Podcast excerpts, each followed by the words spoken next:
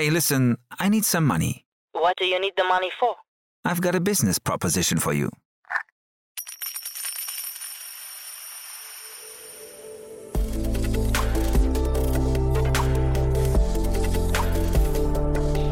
Startup Insider Daily, VC Talk. Die angesagtesten Investoren im Porträt. Herzlich willkommen zurück zu Startup Insider Daily. Mein Name ist Jan Thomas und wie vorhin angekündigt, Gabriel Matuschka ist bei uns, Partner von Fly Ventures. Und ihr habt es gerade am Intro schon gehört, es geht um das Thema VCs, um Investoren. Wir stellen hier Investoren vor, die man kennen sollte, die wichtigsten Investoren in Deutschland oder im deutschsprachigen Raum. Und in dieser Folge geht es um Fly Ventures. Wer oder was sich dahinter verbirgt, das erfahrt ihr sofort. Aber noch kurz der Hinweis auf das Gespräch vorhin. Torben Rabe bei uns zu Gast, der Country Manager von Konto. Wir haben vorhin gesprochen über eine 486 Millionen Euro Runde.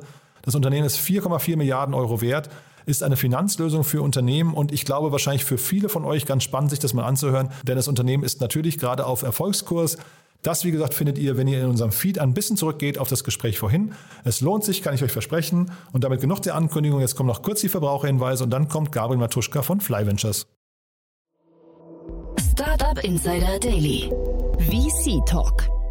Also ich freue mich sehr, Gabriel Matuschka ist hier, Partner von Fly Ventures. Hallo Gabriel. Hallo Jan, vielen Dank, dass ich da sein darf. Toll, dass du da bist und gerade schon gemerkt, wir haben uns lange nicht gesprochen. Das hängt damit zusammen, dass du etwas Neues gestartet hast vor einigen Jahren. Jetzt gar nicht mehr so neu, aber scheinbar auch irgendwie, im Tunnel bist, ne? Ja, weiß ich nicht. Unterschiedliche Strategien. Wir haben eben Fly Ventures gestartet in 2016 hier in Berlin, aber in ganz Europa aktiv.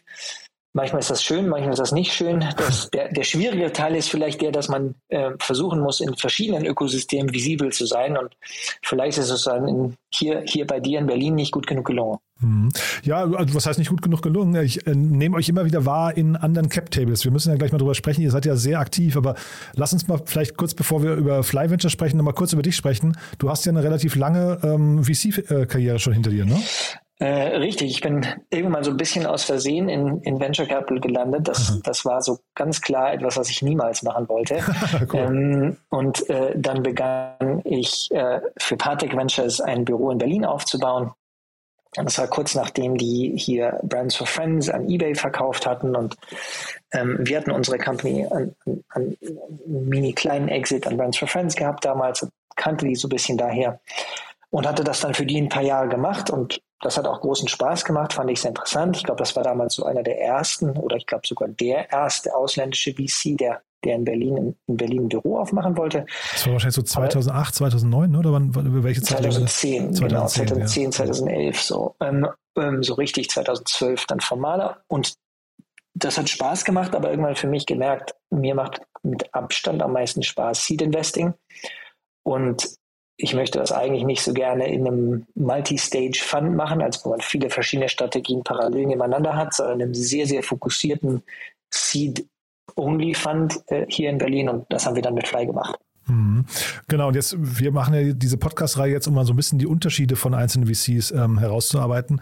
Und da seid ihr jetzt sehr, sehr spannend. Du sagst gerade schon Seed, ihr nennt euch Micro-VC. Und der Terminus ist zum Beispiel neu hier in dem Podcast. Den können wir vielleicht erstmal kurz erklären zur Einordnung, wie ihr euch da aufstellt. Klar, sehr gerne. Ich glaube, das ist was es in Amerika schon eine ganze Zeit gab. Wie so viele Sachen in Venture Capital kommen die dann so mit 4-5 Jahre Verspätung herübergeschwappt. Also in Amerika gab es, glaube ich, schon eine Menge VC-Funds, die sub 100 Millionen groß sind. Und ich glaube, lange Zeit war das so die inoffizielle Definition für was ist Micro-VC, nämlich Fonds, die unter 100 Millionen sind. Und damit gehen natürlich auch ein bisschen Strategien in Phasen einher. Mhm. Aber sub 100 Millionen ist ja in Deutschland, da ist Deutschland dann eben doch anders als Amerika, ist ja schon ein bisschen üblicher, glaube ich fast. Ne? Also wir sind immer wieder mal Fonds, die ein bisschen kleiner sind. Genau, und vielleicht ist die Definition dann aus Amerika nicht so ganz passend, weil es immer so ein bisschen größer war und vielleicht ist das dann eben so um die 50 Millionen auf jeden Fall, die sicherlich von ihrem Fondsvolumen her nicht so sind wie HV Capital und eine Menge anderer, auch ein paar von den neueren Funds oder den Funds, die typischerweise auch Series A's gemacht haben. Und jetzt hört man raus, du bist da so deinem Herzen gefolgt, hast gesagt, Seed macht dir großen Spaß, ist aber doch zeitgleich auch die hochriskanteste Phase, ne? Weil im Seed-Bereich, also ich stelle mir immer Investing als VC immer so ein bisschen vor wie so ein Roulette-Tisch und man fängt irgendwie im Seed-Bereich mit 36 Variationen an, dann geht man irgendwie so lange auf die Felder, kommt vielleicht vielleicht auf 12er und dann irgendwann ist man im Late Stage nur noch bei Schwarz und Rot. Das heißt, die Chancen zu gewinnen werden immer höher in der späteren Stage und die Chancen zu verlieren sind am Anfang immer höher. Warum jetzt gerade für dich Seed? Also zum einen ist es so, je nachdem, wie man fragt, kriegt man auch auf diese erste Annahme schon unterschiedliche Antworten. Aha. Es gibt Leute, die, glaube ich, eine sehr gute Datenbasis haben auf Investieren in VC-Funds, ne? Also ein Level drüber. Mhm. Und da gibt es durchaus welche, die sagen, dass die Mortalitätsrate in Seed, in A- und in B-Funds fast gleich ist. Kann man sich eigentlich immer von außen gar nicht vorstellen, aber scheint für Leute, die viel da sehen, so gewesen zu sein. Ich glaube auch, dass diese Sachen sich natürlich so ein bisschen verschieben. Ihr habt bestimmt in ein paar von anderen Gesprächen, die ihr hier schon hattet, ja auch darüber geredet, wie kompetitiv A-Runden geworden sind und wie groß sie alle geworden sind. Und wenn alle so ein bisschen früher gehen, vielleicht ist das Risiko ja gar nicht mehr so unterschiedlich. Aber ja, klar, ich würde sagen, was mit Sicherheit stimmt, ist, dass wir natürlich in so einer ganz frühen, sehr rohen Phase investieren. Also da ist halt einfach vieles noch nicht da. Und ich glaube, das ist was das sicherlich spezieller macht, in Pre-Seed oder Seed zu investieren. Und wenn du jetzt gerade von der Mortalitätsrate sprichst, wenn die gleich groß wäre, dann ist aber, wenn ich dann richtig kombiniere, die Upside für euch deutlich höher. Das heißt, weil im Seed-Fonds ja der Einstieg deutlich günstiger ist, also in der Seed-Phase der Einstieg günstiger ist und dann aber auch die Upside dadurch hinten raus höher, ne? Genau, das ist das Versprechen, dass wir unseren LPs machen und auch mit Sicherheit das, an was wir glauben. Und natürlich ist das auch mathematisch einfach so, weil wenn wir auf 4, 5, 6 Millionen Pre-Money-Bewertungen in Companies investieren und dann, die dann 1 Milliarde groß sind, dann ist das sicherlich ganz, ganz solide in Upside. Aber dann zeitgleich, und vielleicht kannst du das mal erläutern, wie das dann bei euch ist, man hat ja immer dieses Dilemma, dass man als Fonds dann auch pro Rata mitgehen möchte, ne? Und das ist ja wahrscheinlich dann bei euch aufgrund der Größe irgendwie auch limitiert, also zumindest die Menge an Runden, die ihr mitgehen könntet, ohne zu verwässern, oder? Ganz genau, also wir machen Series A's noch mit, also so typischerweise die erste große Runde nach uns. Auch da ist es manchmal so, dass so Series A-Runden häufig mal 20 Millionen groß sein können jetzt.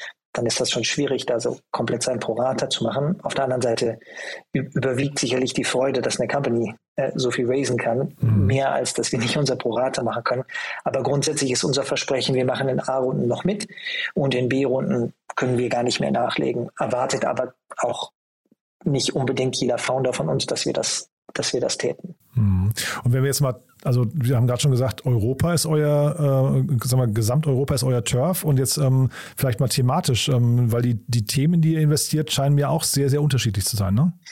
Genau, wir sind eben ein Deep Tech und B2B Software fokussierter VC hier aus Berlin, aber machen eben Pre-Seed, Seed-Runden in ganz Europa und diese bisschen geografisch weitere Sicht hat eben viel damit zu tun, dass wir thematisch ein bisschen spitzer, ein bisschen spezieller sind und einfach das Gefühl hatten von Anfang an, dass man dadurch bedingt ein bisschen breiter gucken muss, ne? Also mit Hauptsitz in Berlin und 3 Leuten, die hier auch sitzen, sind wir aber trotzdem insgesamt 6 Investmentpartner, die auch geografisch verteilt sind. Also eine andere Partnerin und ich in Berlin, eine Partnerin in Paris, 2 Partner in Zürich, ein Partner in London. Das ist wirklich eine Strategie, die wir von Anfang an hatten, auch vor Covid schon, eben ein distribuiertes Team zu sein. Da gab es auch ein paar Leute, die gesagt haben, sowas ist verrückt, das kann man im Seed nicht machen. Für das, was wir tun, ist das, glaube ich, ein guter Fit. Ich bin nicht derjenige, der irgendwie anderen Leuten sagen kann oder sollte, wie man sowas am besten macht, aber für uns ist das ein guter Fit, weil wir so eine Kombination haben eben aus persönlicher Nähe in einigen der wichtigen Zentren, in denen wir investieren, aber gleichzeitig auch die Möglichkeit eben haben, in den anderen zentralen Städten Europa zu investieren. Wir haben einige Investments in Tallinn, wir haben einige Investments in Amsterdam. Wir würden zu den Sachen, die inhaltlich zu uns passen, überall in Europa hingehen. Ja, und vielleicht können wir mal darüber sprechen, wie ihr die dann entdeckt, weil also ich kann mir ja vorstellen, der Seed-Markt ist extrem voll mit Unternehmen, wo noch gar nicht klar ist, ob die mal was werden könnten, ob das Team, weiß nicht, die richtigen Parameter mitbringt, ob der Blick auf das Geschäftsmodell, auf den Markt richtig sind. Also da ist so wahrscheinlich dieses Thema Spreu vom Weizen trennen noch viel, viel komplizierter als in späteren Runden, wo dann irgendjemand schon mal diese Entscheidungen getroffen hat, ne? Und vielleicht schon, ich weiß nicht, so eine erste Due Diligence und so einen ersten Proof schon gemacht hat. Wie geht ihr da vor, also bei dieser Menge an Unternehmen?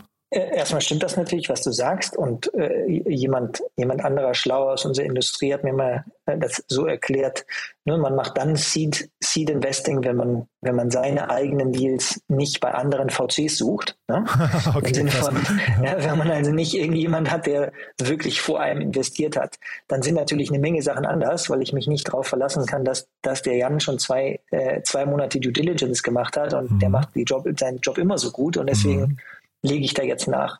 Was das für uns bedeutet, konkret heißt, dass man auf der einen Seite sicherlich ein bisschen anders unterwegs ist, wie man Dinge sucht, aber dass wir auf der anderen Seite natürlich auch, deswegen aber auch mehr inhaltlicher Fokus, ne? Dass wir ein bisschen spezialisierter sein müssen in immer ähnliche Arten von Modellen, Businessmodellen und auch technischen Ansätzen sehen, damit wir irgendwie überhaupt eine Chance haben, das in kurzer Zeit zu verstehen. Ja, deswegen glauben wir, dass diese spezielle Strategie, in dieser speziellen Art, wie wir das machen, eben dann danach verlangt, dass man ein bisschen spitzer unterwegs ist. Ja, wobei so spitz seid ihr ja dann doch nicht, ne? Also du hast gesagt Deep Tech, aber Deep Tech ist ja jetzt auch ein breites Feld, und sich da jetzt so reinzugraben in der frühen Phase und dann wahrscheinlich zu relativ vielen Unternehmen auch zu sagen, hey, das passt da nicht. Also ich weiß nicht, vielleicht kannst du mal beschreiben, wie viele Deals ihr euch anschaut und wie viele Investments ihr tatsächlich dann macht, ne? Klar, wir haben in unserem ersten Fund 28 Investments gemacht und wir versuchen irgend sowas in der Region 5, 8, 9, 12, 15 pro Jahr zu machen, je nachdem. Es hängt so ein bisschen davon ab, wie viel wir sehen. 5 wäre schon sehr wenig, 15 wäre sehr viel. Klar muss man sich dafür eine Menge anschauen, aber wir glauben, und das fand ich immer eine wichtige Sache, auch als ich auf der anderen Seite des Tisches als Founder war. Wir glauben, man kriegt auch sehr viel Liebe von Foundern, wenn man irgendwie sehr schnell sagt, hey, das ist ein spannendes Thema, aber das ist nichts, was wir machen. Oder wenn man sehr rasch weiß, dass es eben Bereiche gibt, die man sich grundsätzlich gar nicht anschaut. Und klar, Deep Tech heißt in Wirklichkeit gar nichts mehr, bin ich total dabei. Der Begriff ist so, wird jetzt für alles verwendet. Wenn wir darauf gucken, dann heißt das, ist irgendeiner von uns bei Fly, kann ich zu Team gleich noch ein bisschen was erzählen, aber ist irgendeiner bei uns bei Fly so, dass er sieht oder weiß, was da technisch passiert. Also wir haben sehr viel in Applied Machine Learning gemacht. Das sind Sachen, die wir kennen, die wir verstehen, weil mein Co-Partner Frederik Bergenlied viel solche Sachen bei Google gemacht hat. Wenn du mit einem Android-Telefon redest, und das ist Schrott, weil das nicht funktioniert, also das Siri auf Android, das war immer mal Frederiks Schuld. Der hat das mal als ein versprengtes Team gestartet, als 3 Leute in Zürich anfingen zu gucken, was passiert eigentlich, wenn wir mit einem Google Home oder mit einem Android-Telefon reden. Bedeutet, es gibt bestimmte Themen, zu denen hat er sicherlich anders einen technischen Zugang. Und glaube ich auch, dass Founder irgendwie respektieren, dass man dann versteht, wie NLP oder Applied Machine Learning funktioniert. Das heißt aber auch, es gibt Sachen rechts und links. Zum Beispiel gibt es ja immer mehr Firmen, immer mehr VCs, die früh in so diesen Überschnitt zwischen Biotechnologie und Software investieren. Das ist was wir ein bisschen weniger machen, weil zumindest aktuell niemand bei Fly einen tief genugen Bio-Hintergrund hat. Also wir sind da recht trennscharf zu uns intern. In diesem Jahr stimmt tatsächlich sehr wustigen Deep-Tech-Begriff, unter dem alles Mögliche liegt. Für uns ist das sehr, sehr klar, auf was verwenden wir Zeit und nicht. Und für uns ist deswegen auch sehr, sehr klar, zu welcher Art von Founder wir sagen, super spannendes Thema, verstehen wir leider gar nicht, können wir euch nicht helfen. Und das passiert relativ früh, höre ich gerade raus. Ja, das heißt, ihr wisst, ihr habt einen frühen Filter. Aha. Sehr spannend, ja. Und dann aber vielleicht trotzdem mal bei den Themen, bei denen ihr euch auskennt. Also ich finde es erstmal total gesund, wenn man auch sagen kann, man steht für bestimmte Themen und für andere nicht. Aber also zeitgleich vielleicht damit verbunden die Frage, entwickelt sich das bei euch nochmal? Also würdest du auch sagen, da kommen nochmal Themenfelder dazu, wenn ihr vielleicht euer Team nochmal ausbaut? Und dann andersrum bei den Themen, in die ihr investiert, vielleicht können wir da gleich mal durchgehen und mal überlegen, oder kannst du mal beschreiben, wie der Prozess abläuft? Also wann ihr dann tatsächlich sagt, wir gehen dann immer weiter und bis hin zum Investment, und wo ihr vielleicht trotzdem unterwegs aussteigt. Ja, also das entwickelt sich als Thema immer weiter, und ich glaube auch oft ist es gesünder, wenn man über das, was wir machen, für diese ganzen Dinge gibt es oft leider keine schönen deutschen Begriffe, aber deswegen ist es manchmal gesünder, über das, was wir machen, auch als Frontier-Tech zu beschreiben, weil das, glaube ich, eher darauf hinweist, dass das eben eine sich bewegende Grenze ist. Ne? Die Sache, die gerade Frontier ist, die gerade neu ist, die verschiebt sich. Also konkret, als wir 2016 mit Fly gestartet sind, gab es durchaus Leute auch auf der LP-Seite, die wir trafen und sagten, hey, da passiert gerade eine riesige Welle auf dieser ganzen Machine Learning-Seite, und Und da war das noch nicht in jeder Zeitung gestanden. Mhm. Man kann sich das immer nicht vorstellen, aber es gab 2016 eine Menge Leute, die gesagt haben, ja, da sind sie jetzt nicht so sicher, ob das jetzt echt so eine, ne, ob diese AI-Geschichte, also ob das jetzt wirklich so kommt. So gleichzeitig ist irgendwie alles, was Applied Machine Learning ist, heute sicherlich nicht mehr Frontier-Tech. Also das sind sicher jetzt nicht mehr irgendwas, was nur ganz wenige wissen, was dabei passiert. Das hat sich sicherlich viel mehr verbreitet als Anwendung. Und gleichzeitig gibt es Sachen, die wir uns vielleicht vor 2-3 Jahren noch nicht angeschaut hätten, die jetzt plötzlich so in den Bereich des Möglichen kommen. Solange das Sachen sind, die wir noch verstehen können, fein. Nur eben, wenn das was ist, was wir heute nicht gut genug verstehen oder nicht jemand bei uns im Team ist, dann würden wir es nicht anfassen. Aber klar, wir überlegen natürlich auch als Organisation, die sich selber weiterentwickelt, wer sollte denn Fly ergänzen, um da anzustückeln, um vielleicht Bereiche, die wichtige zukünftige Frontier-Teile sind, gut bedienen zu können. Also zu der Prozessseite, da ist es schon ein bisschen unterschiedlich in der Art von Sachen, in die wir investieren. Das konkretes Beispiel, wenn wir in eine Company investieren, wo 2 Leute nach ihrem Postdoc in Cambridge eine Company starten, dann mag das sein, dass man euch mal 2-3 Monate Zeit hat, jemanden kennenzulernen und auch besser zu verstehen, was sie da tun. Das war in unserem Investment in Wave, so als wir da initial investiert haben. Da ist auch manchmal noch eine Phase dabei, wo Founder erst selber rausfinden, was sie da genau machen wollen.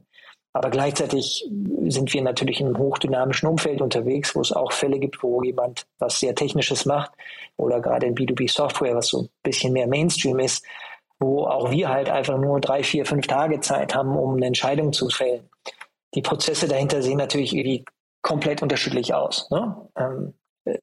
Ist nicht so, dass es immer besser ist, wenn man ganz viel Zeit hat, aber für manche sehr technische Sachen ist das manchmal ganz schön.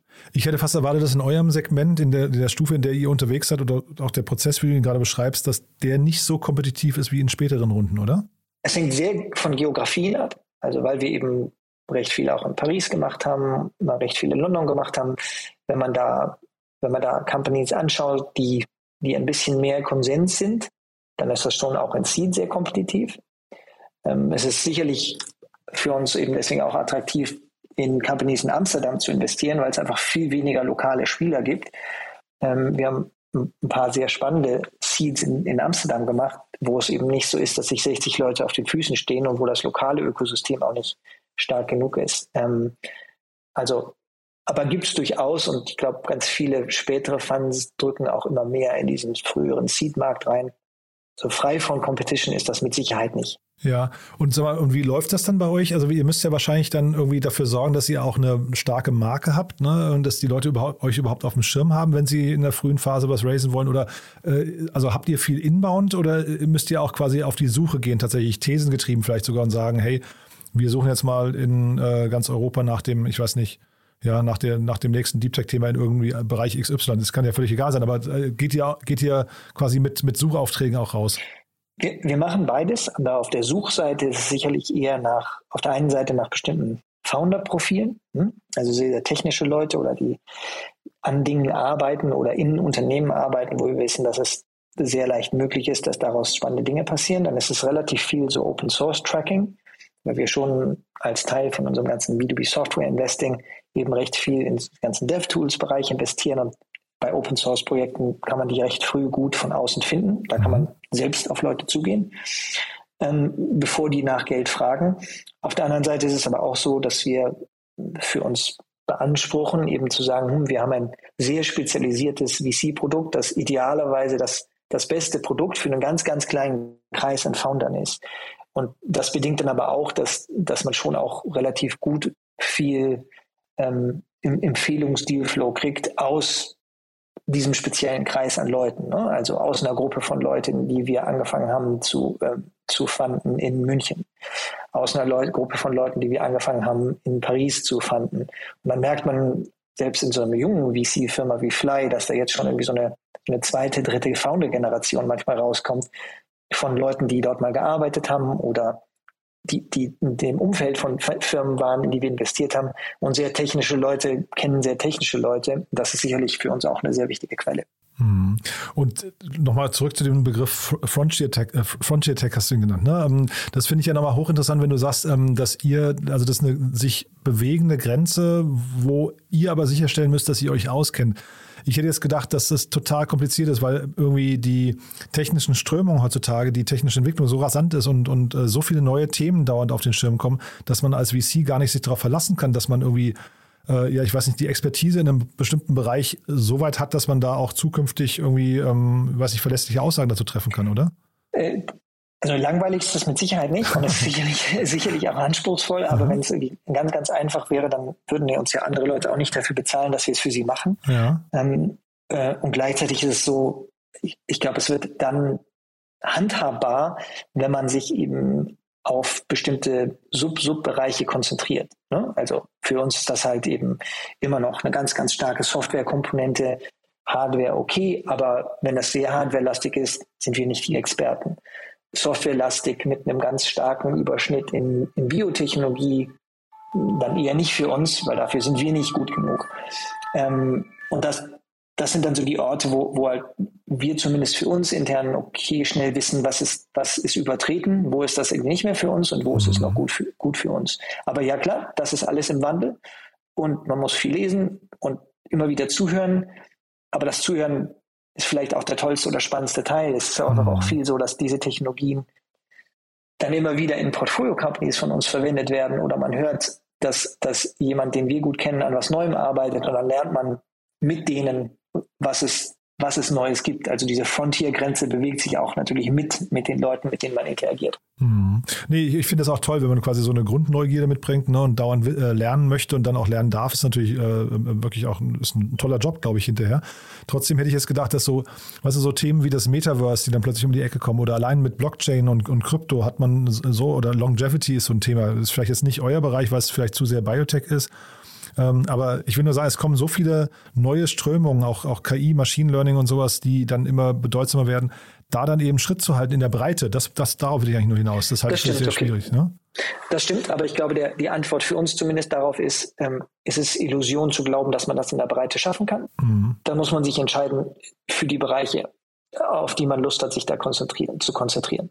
Also wir sind zum Beispiel entgegen der Tatsache, dass das vielleicht so klingt, wie wenn es ein guter Fit für uns wäre, sehr, sehr wenig unterwegs in dieser ganzen Kryptowelt. Wir haben für uns irgendwann mal entschieden, okay, das würde entweder ein sehr binäres Fokus bedeuten, also man müsste sehr viel machen, oder wir machen wenig, aber so halb oder ein bisschen, zumindest für uns, funktioniert nicht so gut.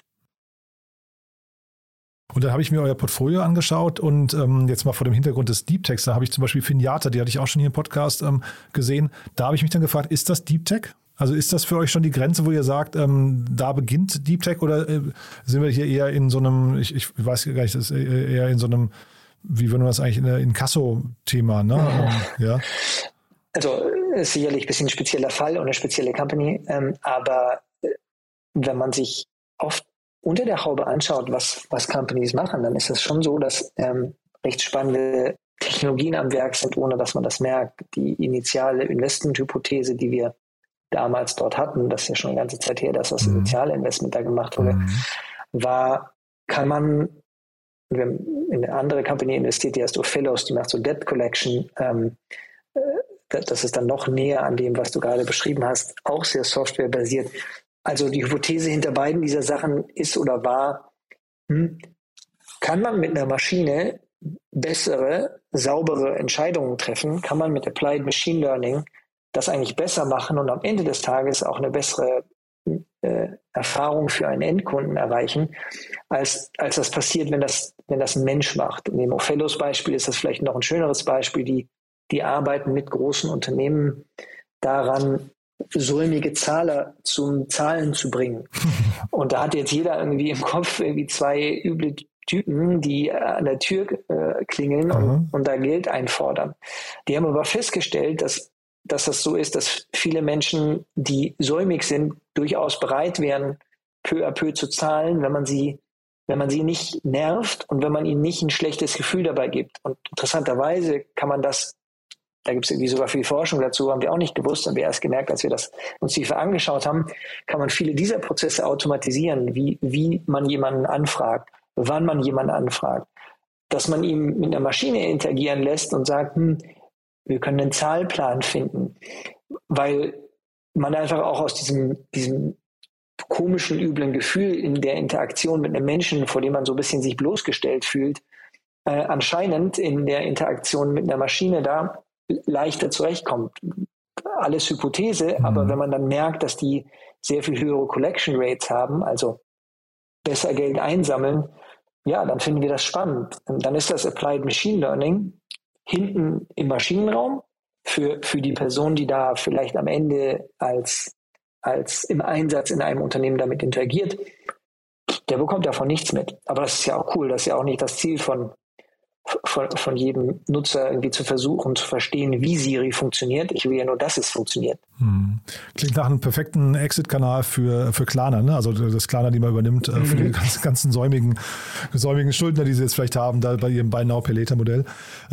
Vielleicht trotzdem mal jetzt für diese Entscheidungskriterien, die ihr dann so anlegt. Also wie wichtig ist denn für euch Timing? Weil das ist ja nochmal eine andere, also Marktgröße können wir vielleicht mal besprechen, wie ihr jetzt in so einem Fall bei Ophelos, kannst du vielleicht mal beschreiben, wie definiert man in so einem frühen Stadium eine Marktgröße, wie validiert man die auch?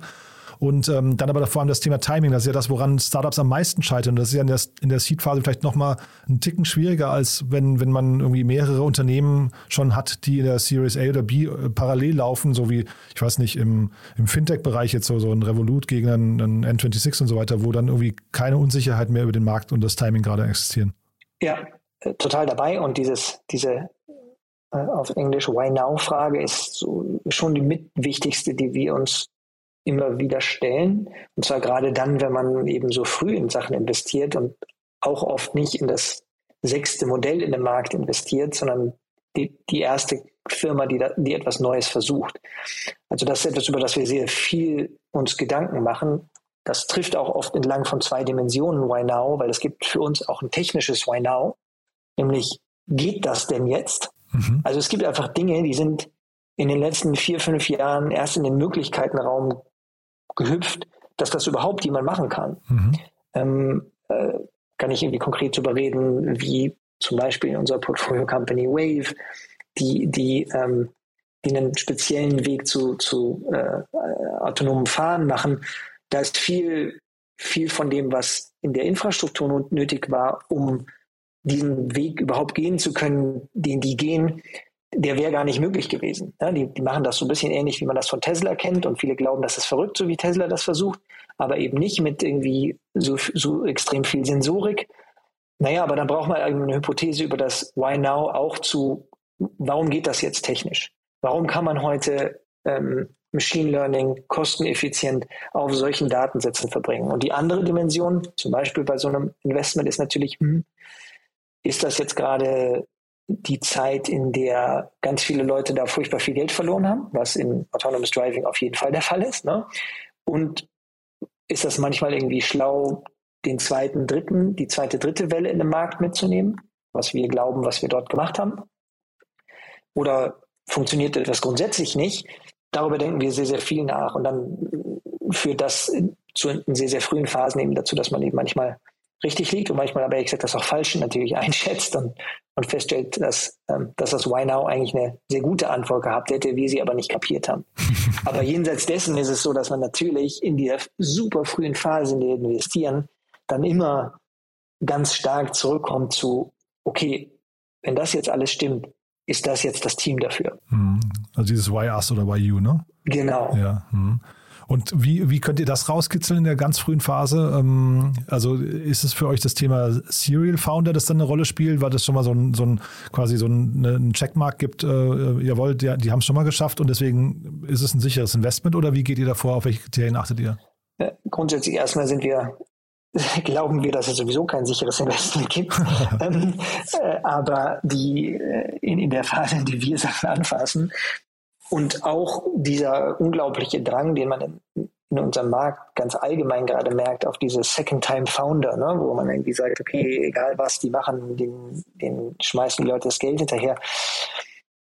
Es ist jetzt nicht immer nur bewiesen, Und die Daten, die wir zumindest verfügbar haben, sagen jetzt auch nicht, dass alle, und das wurde, glaube ich, echt recht tief, recht lang untersucht, dass alle Second-Time-Founder-Firmen signifikant erfolgreicher sind als andere. Mhm. Das hat Vorteile und das mögen wir sicherlich auch in einigen Beispielen.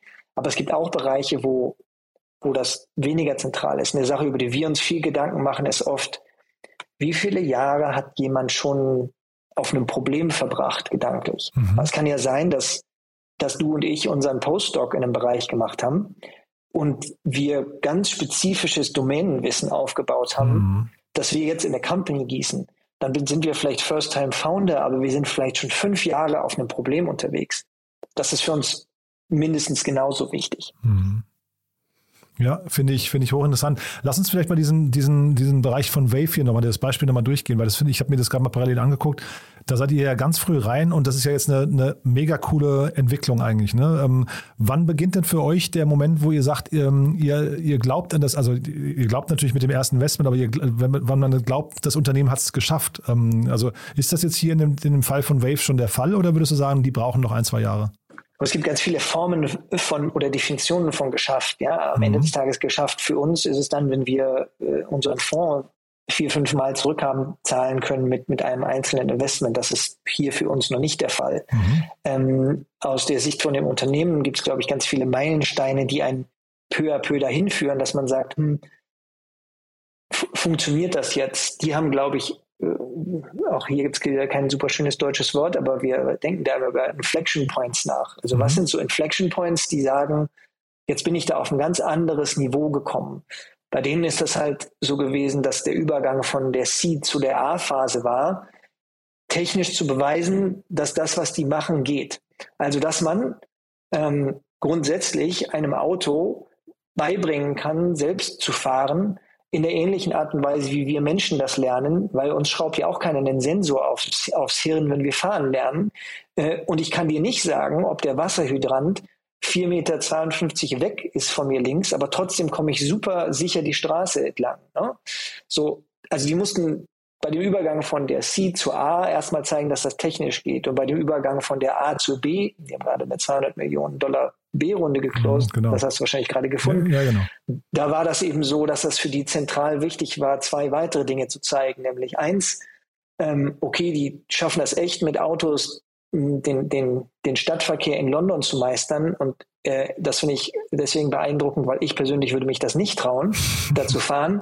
Also alle regelbasierten Wege selbstfahrende Autos auf die Straße zu lassen, würden in London bestimmt nicht funktionieren. Ne? Da hat man irgendwie Busse auf 3 Spuren, die kreuzen.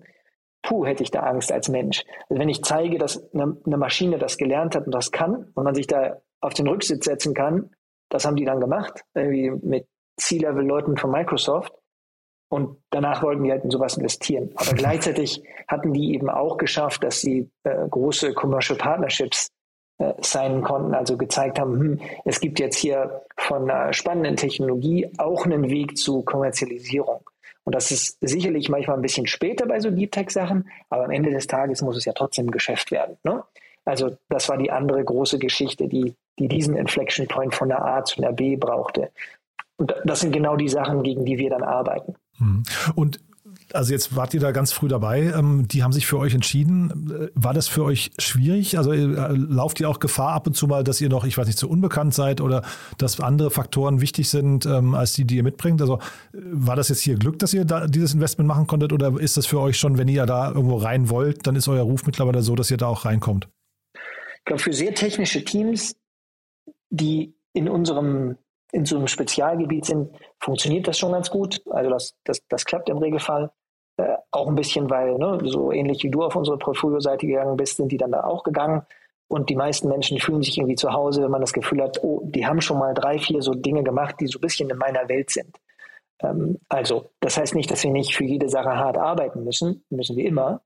Aber das funktioniert für Founder in unserem speziellen Bereich da ganz gut, wo das sicherlich kompetitiver ist, ist so bei ein bisschen breiteren, generalistischeren B2B-Software-Sachen, da muss man sicherlich ein bisschen mehr für kämpfen. Also hochinteressant finde ich, ja. Mit so einem Unternehmen, vielleicht kannst du nochmal beschreiben, wie eure Zusammenarbeit mit so einem Unternehmen dann, also jetzt habt ihr früh investiert, was haben die im Lauf der Zeit von euch, was sehen die von euch, welche Mehrwerte bringt ihr, und also seid ihr zum Beispiel an der Gestaltung der weiteren Runden beteiligt oder lasst ihr die, also es gibt ja auch Unternehmen, die gerne in Ruhe gelassen werden, ne? Also wie sehr involviert ihr euch da? Ja, super wichtige Frage. Also wenn man es von hinten aufzäumt, eine der wichtigsten Sachen, die wir für unsere Portfoliofirmen erreichen müssen und versuchen zu erreichen, ist, dass man oft sehr spezialisierte Follow-on-Investoren in der Series A bekommen muss. Die sind in vielen Fällen für die Sachen, die wir machen, nicht in Europa. Also das war bei Wave auch so. Das hat ein Fund gemacht aus San Francisco, die heißen Eclipse. Die kennen jetzt hier nicht so viele Leute. Mhm. Die haben aber halt eben schon 15 Robotics-Investments gemacht. Wenn du danach mit so jemandem arbeitest und so ein bisschen virtuell den Staffelstab an die übergibst, ja, als Seed-Investor, dann ist das für uns sehr, sehr gut, weil ich eben weiß, oh, die haben diese nächste Phase in genau dieser Art von Unternehmen schon ein paar Mal geschafft. Also sehr viel unserer Arbeit ist am Ende von der Phase, auf die wir fokussieren, darauf ausgelegt, wie finde ich dann einen sehr spezialisierten Follow-on-Investor.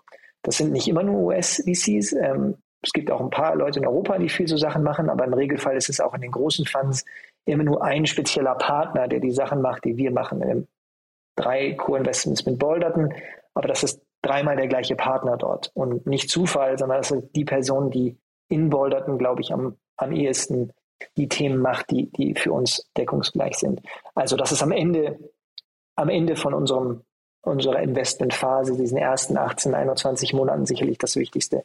Und am Anfang, wenn man ganz ehrlich ist, das ist halt eine echt, wir nennen das immer, it's a messy period. Ne? Also das ist eine Zeit, da gehen Leute oft von 2, 3 Foundern zusammen an einem Tisch zu vielleicht hoch bis 15, 20 Mitarbeiter. Und da passieren ganz viele komplexe Dinge, da passiert aber auch ganz viel triviales Drama. Und wir haben so die Erfahrung gemacht, dass man da sehr da sein muss, wenn die einen brauchen, aber die auch manchmal irgendwie 4, 8 Wochen in Ruhe lassen soll, wenn sie einen gerade nicht brauchen. Und das gilt halt immer so ein bisschen zu timen, dafür ein gutes Gefühl zu haben. Und konkret ist es jetzt weniger so, dass irgendjemand dort von uns irgendwie Hilfe braucht, wie er seine Technik in den Griff kriegt. Es ist im Regelfall so, dass wir mehr Zeit darauf verbringen, wie so frühe Versuche von Go-to-Market funktionieren. Ja, macht ja auch Sinn, wenn man mit sehr technischen Leuten arbeitet, dass das, was sie weniger können oder wo sie vielleicht weniger Erfahrung haben, häufig alles, was mit dem Arbeiten mit ersten Kunden zu tun hat. Also das ist inhaltlich sicher das, was wir Post-Investment am meisten machen. Aber finde ich ja spannend, dann ist wahrscheinlich wirklich ein großer Teil eurer Arbeit auch Netzwerkpflege in die späteren Runden rein, ne? Dass ihr bei solchen VCs wie Eclipse oder sowas dann auf dem Schirm seid und auch vielleicht so ein Vertrauen schon aufbaut, ne? Ganz extrem, genau. Ja. Und wie viele, also das ist ja auch nur, du hast vorhin gesagt, lass uns mal über das Team von euch nochmal sprechen. Du hast gesagt, ihr seid 6 Partner insgesamt, ne? Verteilt auf 4 Städte, wenn ich es richtig verstanden habe. Mhm. Da sind ja auch begrenzte Ressourcen hinterher, ne? Das heißt, ihr könnt ja jetzt wahrscheinlich nicht hunderte solcher Netzwerkbeziehungen irgendwie intensiv pflegen, oder? Nee, kann man nicht, aber braucht man wahrscheinlich auch nicht. Ich glaube, es ist so, dass man zu verschiedenen Bereichen verstehen muss, wer ist dafür gut, wer macht da was. Und das Gute ist, die Leute dort, wenn man jetzt irgendwie so ein paar US-VCs anschaut, die ja alle zunehmend versuchen, auch in Europa zu investieren, die melden sich ja auch ein bisschen bei einem. Die kriegen ja auch ein bisschen mit, wer macht denn die Dinge, für die wir Interesse haben, wer macht die denn in der frühen Phase hier? Das heißt jetzt auch nicht, dass wir nicht, es gibt auch ganz viele tolle deutsche Funds und andere tolle europäische Funds, mit denen wir irgendwie gerne als Follow-Investor arbeiten. Aber wir müssen nicht nur hinter denen herrennen, sondern die machen ja auch Arbeit und die haben im Regelfall ja viel größere Teams. Also das kriegt man schon hin. In diesem sehr fokussierten Bereich. Und diese 6 Partner, das ist erstmal, also vielleicht kannst du noch mal kurz beschreiben, so ein Fonds, wie finanziert er sich eigentlich? Ich kenne das jetzt so, dass gibt es eine Management-Fee und dann gibt es, glaube ich, immer noch mal irgendwie, weiß nicht, was sind das eigentlich für Provisionen, die dann noch mal im Erfolgsfall funktionieren? Geht diese Rechnung bei einem kleinen Fonds überhaupt auf? Also mit kleinen meine ich jetzt bitte nicht despektierlich verstehen, ne? Aber mit Micro-VC meine ich das jetzt einfach von der Dimension her. Nee, ist eine ganz berechtigte Frage.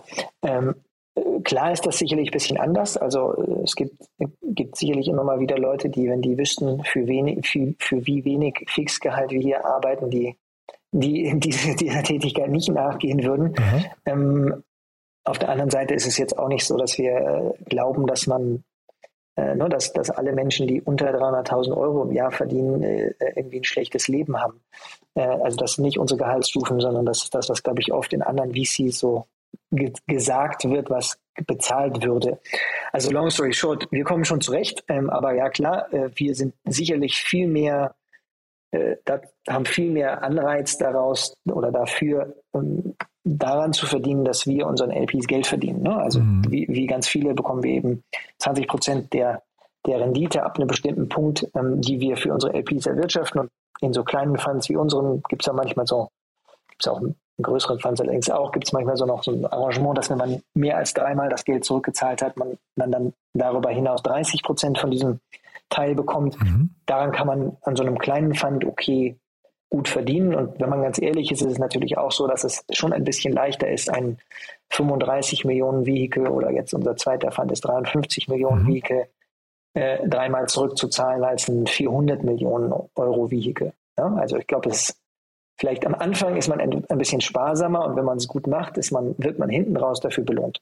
Und genau das ist so ein bisschen noch die Frage. Das heißt, ihr habt jetzt euren zweiten Fonds und damit ist quasi für euch schon mal der Proof und was sich die Beweisführung erbracht, dass dieses Modell für euch funktioniert. Sonst hättet ihr quasi den zweiten Fonds nicht fast genauso groß, also jetzt 1,5-mal so groß wie den ersten Fonds gemacht, ne?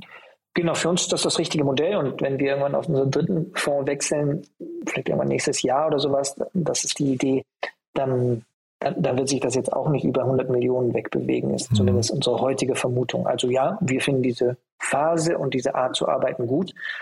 Und mit den Dingen, die so passiert sind, die letzten 2 Jahre, schaut das auch so aus, als ob das ganz gut funktioniert. Aber wenn man ganz ehrlich ist, die letzten 2 Jahre haben wahrscheinlich für die allermeisten VCs sehr gut funktioniert. Also muss man immer so ein bisschen vorsichtig sein, ob man glaubt, dass das nur an der eigenen tollen Leistung liegt oder auch so ein bisschen daran liegt, dass sich einfach ein Markt sehr positiv entwickelt hat und dann geht es vielen gut dabei. Ist ein bisschen Demut angebracht, ne?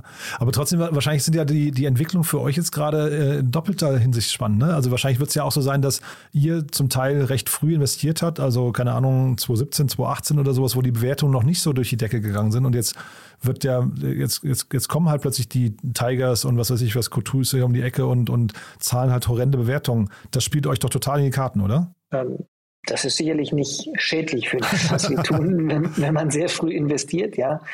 Allerdings auch hier, ne, das ist ja alles artifiziell, was wir da sehen oder beobachten. Also irgendjemand, der da irgendeine horrende Bewertung zahlt, solange wir das nicht realisiert haben für uns, heißt das halt noch gar nichts. Ich glaube auch, dass es da könnte man jetzt irgendwie viele Podcasts damit füllen, ja, aber ich glaube, dass es auch viele Enttäuschungen da in dieser Reise geben wird, ne? Weil viele von diesen sehr hohen Bewertungen werden auch deshalb gezahlt, weil Folgeinvestoren die Erwartung haben, dass viele Firmen jetzt 10 Billionen groß werden können, also 10 Milliarden, wird aber nicht jede und die werden recht schnell das Interesse verlieren, wenn eine Company in Anführungsstrichen nur 400 Millionen groß wird. Das ist aber ein bisschen zynisch, ne? Weil für die allermeisten Unternehmer, wenn ihnen noch 30, 40%, 50% von der Company gehört, ist eine Company, die sich für 400 Millionen verkauft, ein doch recht großer Erfolg. Total. Also ich habe so ein bisschen das Gefühl, dass wir da alle gerade in so einem Zuckerrausch sind. Muss man ein bisschen gucken, was passiert und wie das für alle zu Ende geht.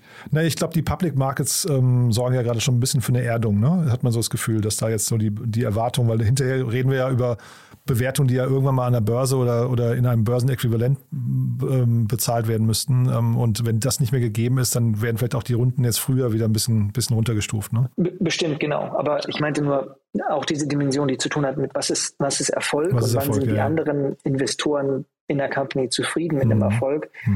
Das hat halt auch viel zu tun. Wir haben 2 Exits an Facebook gehabt aus unserem ersten Fund. Das waren kleine Akquisitionen, also relativ kleine Akquisitionen. Die eine davon ist, glaube ich, Public. Die haben so knapp 50 Millionen Dollar dafür gezahlt. Das ist für jemanden, der wenig Geld geraced hat, für Founder, offensichtlich was deren Leben massiv verändert. Klar. Also im Positiven. Aber es ist natürlich ein bisschen schade, wenn man sich immer mehr dahin bewegt, dass das für VCs komplett egal ist oder sich so anfühlt wie eine Niederlage. Mhm. Ja, total, finde ich sehr, sehr vernünftig und sehr, sehr ehrlich, auch was du da gerade sagst, ja. Aber das heißt, also ihr habt jetzt ein paar Exits, habt ihr schon hinter euch. Das heißt, ihr seid gefühlt auch da auf einem guten Weg. Weil ich kann mir ja vorstellen, auch, wir haben über die Bewertung gerade gesprochen, aber das ist wahrscheinlich auch der Lebenszyklus von euch, den ihr braucht, weil ihr so früh reingeht, bis zu den Exits wahrscheinlich deutlich länger ist als beim, sagen wir mal, Later Stage Fonds, ne? Ganz klar, genau. Also diese 2,5, 3 Jahre, die kann man bei uns, glaube ich, vorne nochmal dran schieben, weil das oft so ist, dass wir eben vielleicht durchaus 2 Jahre brauchen, bis jemand irgendwie große Folgerunden raisen kann und oder soll. Ja? Es gibt auch viele Fälle mittlerweile, wo es die Möglichkeit gibt, vorher schon Geld aufzunehmen und wir so denken oder auch manchmal das Feedback geben, seid ihr euch sicher, dass ihr dafür schon bereit seid? Also... Aber das heißt, klar, man muss Geduld mitbringen. Wollte ich gesagt, ihr müsst euch zu Geduld dann die ganze Zeit zwingen, ne? Und sorgt das auch mal für schlechte Stimmung? Also ich meine, ich kann mir ja vorstellen, keine Ahnung, wenn man einmal oder zweimal im Jahr einen Exit feiern kann, das hebt natürlich die Stimmung, aber wenn man jetzt vielleicht mal 2 Jahre hat, ich kenne jetzt bei euch die Details nicht, aber wenn man mal 2 Jahre hat, wo man keinen Exit feiern kann, aber einfach darauf hofft, dass es in 5 Jahren dafür umso mehr gibt, das kann ja natürlich auch schon ein bisschen zur Demotivation führen, oder? Bisher nicht, aber ich glaube, das Wichtige daran ist ja auch, ne, man hat ja auch an der Reise Spaß. Ne? Also wenn ich vorhin über die Inflection Points bei so einer Company wie Wave geredet habe oder in anderen Portfolio-Companies von uns, dann macht uns das ja auch extrem Freude, einfach zu sehen, diese Reise von, hey, am Anfang Gabriel und Jan sind irgendwie in einem Raum und starten was und irgendwann sind da 50 andere Leute und das ist ein richtiges Unternehmen geworden. So, zumindest uns gibt es extrem viel Motivation zu erleben, wie diese Übergänge stattfinden, ja, auch wenn das vielleicht noch 5, 6 Jahre dauern mag, bis das jemand mal gut oder groß verkauft. Weil wir ja auch nicht nur gegen so einen Verkauf arbeiten, sondern eben auch ganz stark, deswegen meinte ich vorhin, ne, Folgeinvestoren, ein ganz großes Ziel, ganz wichtige Aufgabe für uns, die besten möglichen Folgeinvestoren zu finden. Und die selbst finde ich eben auch nur, wenn ich diese Übergänge hinbekomme, wenn ich das erlebe. Also wir sind sehr happy, wenn Portfolio-Companies von uns da einen großen Schritt weiterkommen. Das motiviert uns massiv jeden Tag.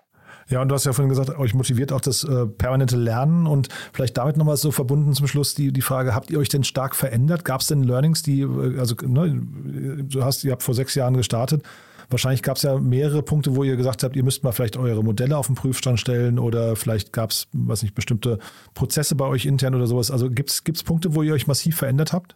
Mit Sicherheit. Ich glaube, die Sache, die für das, was wir machen, sehr wichtig ist, und wenn man überlegt, was hat man vielleicht auch nicht so gut gemacht, ist, man braucht, glaube ich, eine Zeit, bis man sich wirklich, wirklich traut manchmal. Also wir haben gemerkt, dass man sich das erst so ein bisschen erarbeiten muss. Vielleicht ist das jetzt zu offen und zu transparent für so einen Podcast, aber ich erzähle es trotzdem. Wir haben für uns gemerkt, dass man sich das erst über Zeit erarbeiten muss. Sehr, sehr, sehr wagemutig ist, glaube ich, das deutsche Wort zu sein. Ja? Also an Sachen ranzutrauen, die noch binärer klingen, wenn man sie initial hört. Und ich glaube, man braucht dafür wahrscheinlich auch erstmal ein paar Erfolge, dass man sich noch mehr wohlfühlt, das noch extremer zu betreiben. Das haben wir sicherlich am Anfang nicht gut genug gemacht, dass man denkt, oh ja, Risiko, aber so viel Risiko will ich das? Und ich glaube, so peu à peu fühlen wir uns da immer mehr wohl damit, diese Arten von Risiken einzugehen. Total cool. Du, dann vielleicht magst du nochmal einen Ausblick geben, die Themen oder uns nochmal teilhaben lassen, die Themen, die dich gerade am meisten begeistern, ne? Also vielleicht so Suchfelder, wo vielleicht auch sich Leute angesprochen fühlen sollen, sich bei euch zu melden. Aber was sind denn so Themen, wo du gerade sagst, auf die warte ich noch, dass wir in so ein Thema mal investieren könnten? Ja. Wir sind eigentlich immer ein bisschen vorsichtig damit, Investmentthesen zu verkünden. Wir machen so Frontier-Tech-Sachen, dass wir gedanklich sehr offen sein müssen für das, was kommen kann. Wäre sozusagen, ne, wir wissen, was da kommen wird und ich könnte da explizit danach suchen. Es gibt so Umfelder und Bereiche, die wir spannend finden und denen wir immer mehr gerade Sachen machen. Also wir sitzen ja in Berlin und wir machen auch sehr, sehr gerne Sachen in Deutschland. Ich würde gerne noch viel, viel mehr Sachen in Deutschland machen, aber ich glaube, das, was wir tun, entwickelt sich hier erst peu à peu.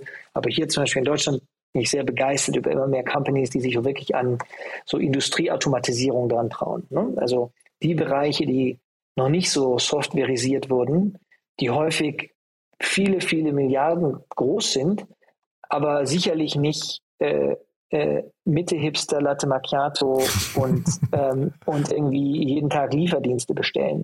Aber das ist ja ein Großteil der Wertschöpfung in unserem Land. Also wir finden es sehr spannend, was in dieser ganzen Automatisierungswelle in diese klassischen Industrie passiert. Ja, ich hatte gerade Rennberg von euch im Podcast, ne? Also, genau, das ist auch so ein Beispiel, genau. Also das ist eben für die Kundenliste dort, da muss man dann halt schon irgendwie quer durch Deutschland mal fahren. Aber das ist ja auch das, wo unser Land seine Wertschöpfung hertreibt. Ne? Das ist ja schon, das finden wir sehr, sehr spannend.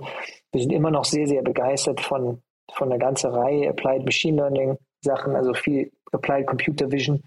Und ich glaube generell, weil du fragtest, welche Founder sollten sich angesprochen fühlen, mit uns zu reden.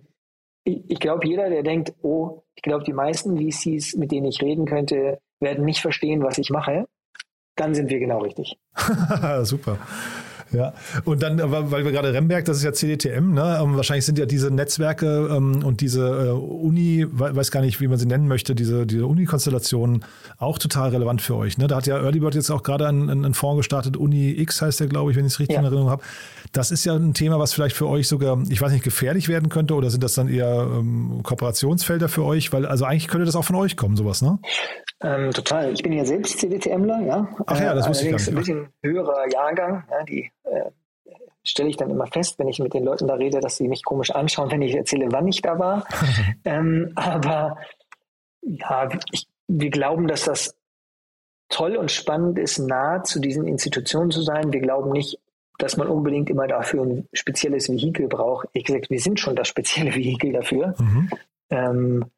Genau, also und ich glaube, je mehr Leute das versuchen, desto besser. Das war so ein bisschen ja mein Eingangspunkt, zu sagen, da gab es noch gar nicht so viele Leute, die das machen, und damit gab es auch noch gar nicht so viele Erfolgsgeschichten. Also je mehr Leute das versuchen, desto besser. Freuen wir uns über jeden, der da auch reingeht. Wir müssen ja auch irgendwie Leuten immer noch, auch wenn man denkt, ja, aus dem CDTM, da kam jetzt Personio und Stylite und sonst was alles raus, aber das wäre immer noch wenig relativ zu dem, was über 20, 30, 40, 50 Jahre aus Stanford kam.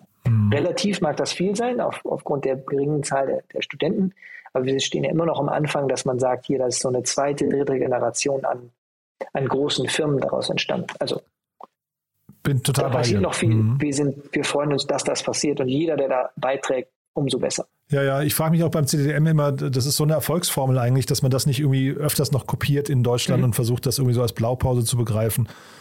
Das könnte, glaube ich, auch Potenzial für andere Unis noch haben. Ne? Wäre schön, ja. Also wir haben das auch versucht, an anderen Unis immer wieder, also auch gezielt nach Companies zu suchen. Auch irgendwie mit den ganzen, viel der spannenden Forschung in Deutschland findet ja auch den Fraunhofer-Instituten statt und sowas. Aber um ganz ehrlich zu sein, diese Arten von Companies fällt uns zumindest immer noch sehr viel leichter, aus Oxford und Cambridge zu finden als hier. Und ich glaube nicht, dass es daran liegt, dass wir so signifikant döver sind hier. Ich glaube, das liegt so ein bisschen daran, dass wir immer noch nicht so richtig gut in diesem Transfer sind. Und ja, klar, sowas wie so CDTMs sind, glaube ich, sehr gute Vehikel, um diesen Transfer zu ermöglichen, ne? Weil man eben vielleicht Leute aus ein bisschen verkropft nur aus so einem Lab rausbekommt, und die reden früh mit jemand anderem. Und mir hat das damals enorm viel gegeben als Student. Ich hatte gehofft, du sagst jetzt vielleicht, ich weiß nicht, Aachen oder Karlsruhe oder Darmstadt oder sowas, ne? Dass man halt zumindest so ein bisschen noch die Hoffnung hat, dass wir eben nicht nur ins Ausland schielen müssen mit den Deep Tech-Themen. Ja. Nee, geben tut es das schon. Also wir haben uns viel am KIT angeschaut in Karlsruhe. Ich schaue mir jetzt gerade eine echt spannende Company die letztlich aus der RWTH kommt, an, aber es ist jetzt noch nicht so in der Masse, glaube ich. Und nochmal, ich glaube, ein guter Grund für uns ist, es gibt immer noch nicht so Zalando-like Erfolgsgeschichten in großer Menge aus diesen technischen Unis. Und ich glaube, dass Erfolg braucht Erfolge. Also wir brauchen einfach ein paar mehr, die das da durchschaffen und irgendwann mal aufhören, dass wir sagen, ja, aber da gab es ja mal SAP. Das ist ein bisschen peinlich. Ne? So im Jahr 2022. Nee, finde ich, eure Mission gefällt mir total gut, Gabriel. Finde ich auch toll zu hören, dass ihr auf so einem guten Weg seid. Und muss auch tatsächlich sagen, jetzt habe ich gerade eben ein bisschen ketzerisch gesagt, ich hätte mir Darmstadt, Karlsruhe und Aachen gewünscht, aber ich finde ja auch den europäischen Ansatz eigentlich total begrüßenswert. Wir, gerade in der heutigen Zeit wünscht man sich ja, dass man viel weniger über Ländergrenzen nachdenkt. Ne? Also. Ganz genau. So fühlen wir uns auch. Wir sind irgendwie alle eins. Ne? Und wahrscheinlich schaffen wir das als Europa gemeinsam und nicht, wenn wir diese Länder oder manchmal sogar Städtewettbewerbe beginnen, ja, München versus Berlin. Ja. Braucht kein Mensch. Ne? Also außer vielleicht die jeweiligen Bürgermeister. Genau. Cool, du. Dann haben wir, glaube ich, einen sehr, sehr schönen Ritt jetzt gerade gehabt, Gabriel. Haben wir denn was Wichtiges vergessen? Nö, glaube ich nicht. Vielen Dank für deine Zeit. Ja, ebenso. Vielen, vielen Dank. Und dann, ich freue mich auf ein Update demnächst wieder, wenn es große Neuigkeiten gibt bei euch. Ne? Sehr gerne. Alles Gute. Bis dann. Tschüss. Startup Insider Daily VC Talk. Die einflussreichsten Akteure der Investorenszene im Porträt. So, das war Gabriel Matuschka von Fly Ventures. Damit sind wir durch für heute. Ich hoffe, es hat euch Spaß gemacht. Wenn dem so sein sollte, wie immer die Bitte, empfehlt uns gerne weiter. Dafür schon mal vielen, vielen Dank und ansonsten euch einen wunderschönen Tag und hoffentlich bis morgen. Ciao, ciao.